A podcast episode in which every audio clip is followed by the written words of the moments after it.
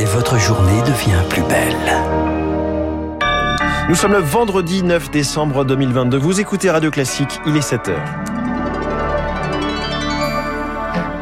La matinale de Radio Classique avec François Geffrier. Quelle forme peut prendre le droit à mourir dans la dignité? Le gouvernement lance aujourd'hui la convention citoyenne à ce sujet. Face à la hausse des cas de Covid, faut-il forcer les Français à remettre le masque? L'exécutif hésite encore, les médecins insistent. À la fin du week-end, il n'en restera qu'un. Les adhérents des Républicains élisent leur président entre Éric Ciotti et Bruno Retailleau. Après ce journal, à quoi a servi la concertation sur les retraites et sur les retraites?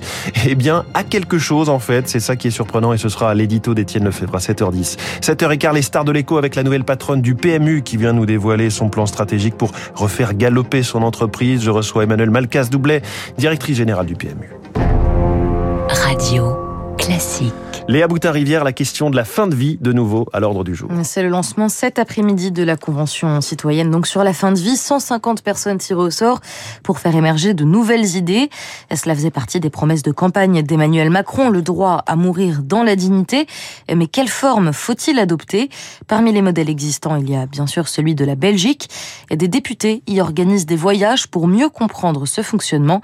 Victoire Force y est rendue. Avec les associations, les professeurs de médecine ou dans les hôpitaux, les députés français questionnent nos voisins. Quelle est la position des cultes? Avez-vous une idée du nombre de médecins qui s'opposent toujours à l'euthanasie? Cela fait 20 ans que les Belges ont le choix et cette possibilité-là soulage les malades. Chantal est infirmière à Bruxelles. J'étais appelée pour euh, une demande d'euthanasie et donc on avait fixé mardi, 8 heures du matin. Et puis vendredi, elle est partie, sereinement sans euthanasie. Brigitte Liso, députée Renaissance du Nord, veut mettre fin à une injustice.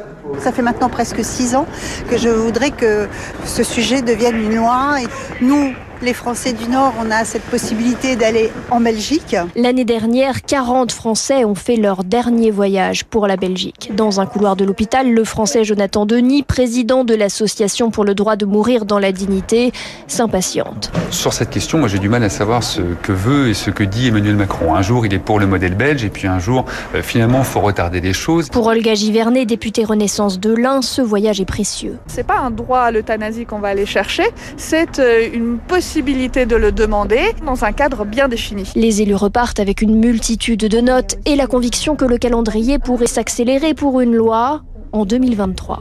Elisabeth Borne ouvrira ce rendez-vous à 15h15. En parallèle, il y avait hier le Conseil de la refondation sur la santé dans la Vienne. À cette occasion, Emmanuel Macron a annoncé une mesure de santé sexuelle, la gratuité des préservatifs masculins pour les 18-25 ans en pharmacie à partir du 1er janvier.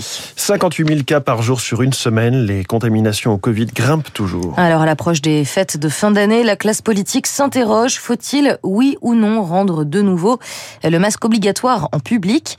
L'exécutif préfère pour l'instant la responsabilité citoyenne. Pourtant, les médecins insistent, le masque n'est efficace que s'il est collectif.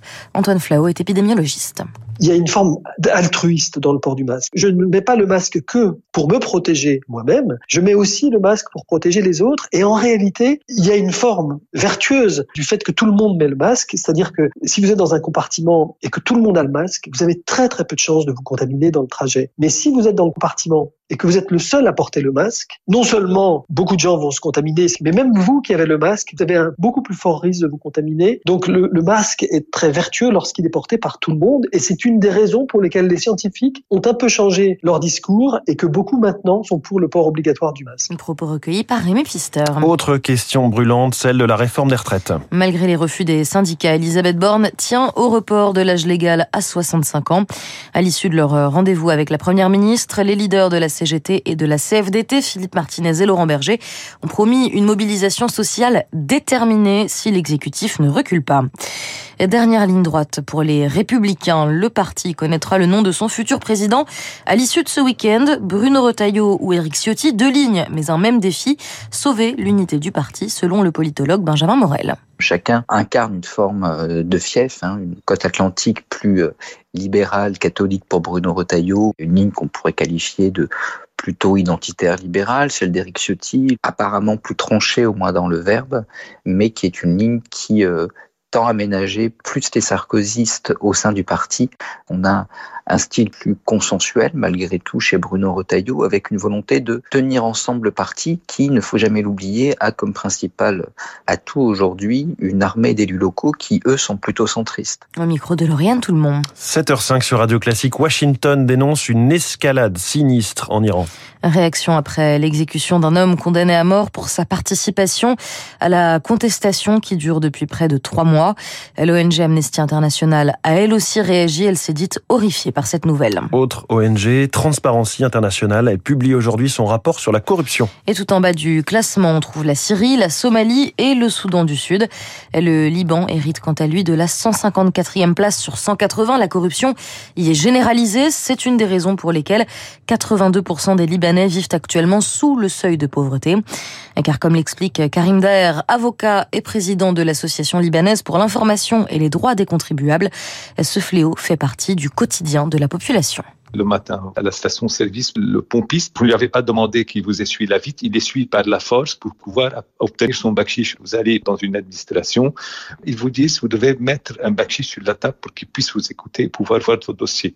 Il prend votre dossier, il vous trouve un problème qui n'existe pas, simplement pour vous dire si vous voulez que je vous arrange, vous devez me payer un bakchich. Vous passez chez un médecin, le médecin vous fait payer la consultation beaucoup plus cher que le service, mais il ne vous délivre pas de facture parce qu'il ne déclare pas au fisc et vous n'avez pas de sécurité sociale. C'est rentré dans la mentalité, on trouve ça tout à fait normal, quelque chose qui n'est pas du tout normal. L'avocat Karim Daher répondait aux questions de Marc Tédé. Et c'était dans le journal de 7 heures signé Léa Boutin-Rivière. Les secrets tactiques de la réforme des retraites, c'est l'édito d'Étienne Lefebvre dans un instant. Et puis le PMU.